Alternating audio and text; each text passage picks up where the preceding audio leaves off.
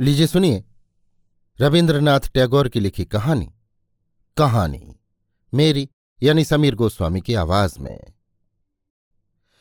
जो ही बच्चे को बोलना आया, बोला, कहानी कहो।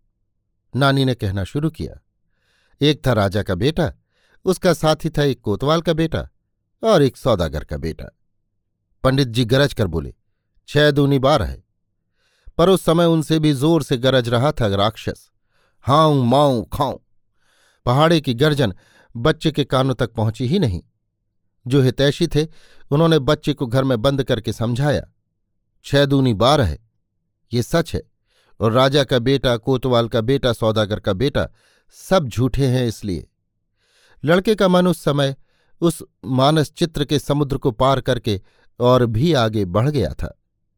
मानचित्र में जिसका पता भी नहीं, छह दूनी बार है पीछे पीछे पार होना चाहता है, पर वहाँ पहाड़ी की था ही नहीं मिलती। हितैषी ने समझा, ये इसकी शरारत है। बैतों की चोट से इसे सुधारना ही ठीक है। नानी पंडित जी का रंग ढंग देखकर चुप रहीं, पर आफत जाना ही नहीं चाहती।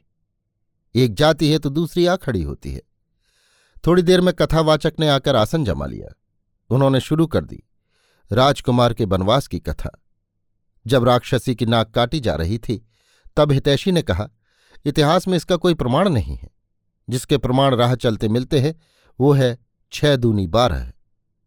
तब तक वहाँ हनुमान आकाश में उड़े जा रहे थे। इतने ऊँचे कि इतिहास उनके साथ किसी तरह होड़ ही नहीं कर सकता था। पाठशाला से स्कूल में और स्कूल से कॉलेज में लड़के के मन का पुटपाक में खूब शोधन किया जाने लगा।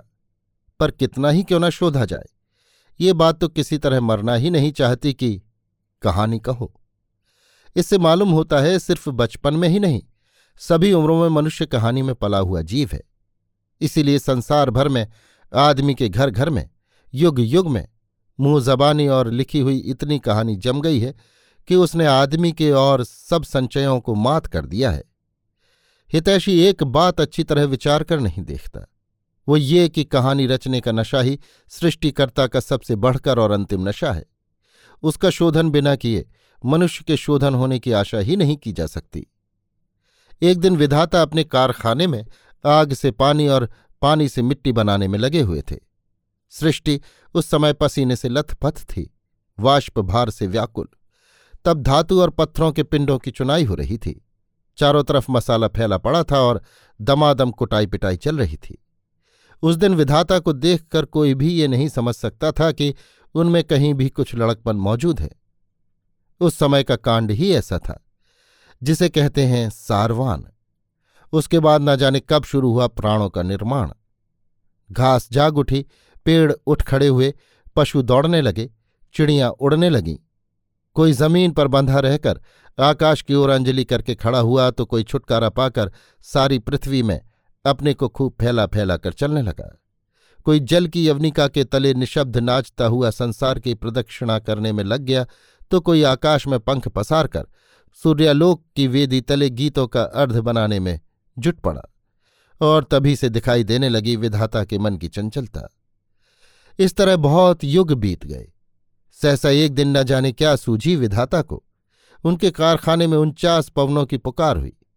उन सबको मिलाकर विधाता ने मनुष्य को गढ़ा। इतने दिन बाद अब आई कहानी गढ़ने की पारी। बहुत दिन विज्ञान में बीते, शिल्पकला में बीते। अब उनका शुरू हुआ साहित्य। मनुष्य को उन्होंने कहानी ही कहानियों में विकसित करना शुरू किया। पशु पक्षी का जीवन है आहार, निद्रा और संतान पालन में। मनुष्य का जीवन है कहानी में। कितनी वेदनाएँ हैं, कितनी घटनाएँ हैं। सुख दुख, राग विराग, भले बुरे के कितने घात प्रतिघात हैं। उसमें इच्छा के साथ इच्छा का, एक के साथ अनेक का। साधना के साथ स्वभाव का, कामना के साथ घटना के संघर्ष का कितना आवर्तन है। नदी जैसे जल स्रोत की धारा है, मनुष्य वैसे ही कहानी का प्रवाह है। इसीलिए आपस में एक दूसरे से मिलते ही वो पूछता है, क्या हुआ जी? क्या खबर है? और सुनाओ। और सुनाओ के साथ और सुनाओ कि इस बुनावट से ही संसार भर में मनुष्य की कहानी गूंथी जा रही है। इसी का नाम है जीवन की कहानी। मनुष्य का इतिहास। विदाता की रची इतिहास और मनुष्य की रची कहानी, इन दोनों का मेल मनुष्य का संसार है। मनुष्य के लिए सिर्फ़ अशोक ही की कहानी और अकबर ही के किस्से सच हों, ये बात नहीं। जो राजकुमार सात समुद्र पार होकर सात राजा की धन संपदा की खोज में चला है, वो भी सत्य है। और वो भक्ति विमुग्ध हनुमान की वीरता की कथा भी सत्य है, जिसमें हनुमान ने गंधमादन पहाड़ उपाड़ लाने में दुविधा तक नहीं की। इस मनुष्य के लिए इतिहास का औरंगज़ेब जैसा सत्य है, पुराण का दुर्योधन भी वैसा ही सत्य है। किसके प्रमाण अधिक हैं और किसके कम, इस हिसाब किताब से नहीं, बल्कि इस हिसाब से कि कहानी कौन सी ठीक और अच्छी है। जो अच्छी है, वही उसके लिए सबसे बढ़कर सत्य है। मनुष्य विधाता के साहित्य लोक में ही मनुष्य है। इसलिए ना तो वो वस्तु से गढ़ा गया है और न तत्व से। हितैषी बहुत प्रयत्न करके भी मनुष्य को ये बात न भुला सका।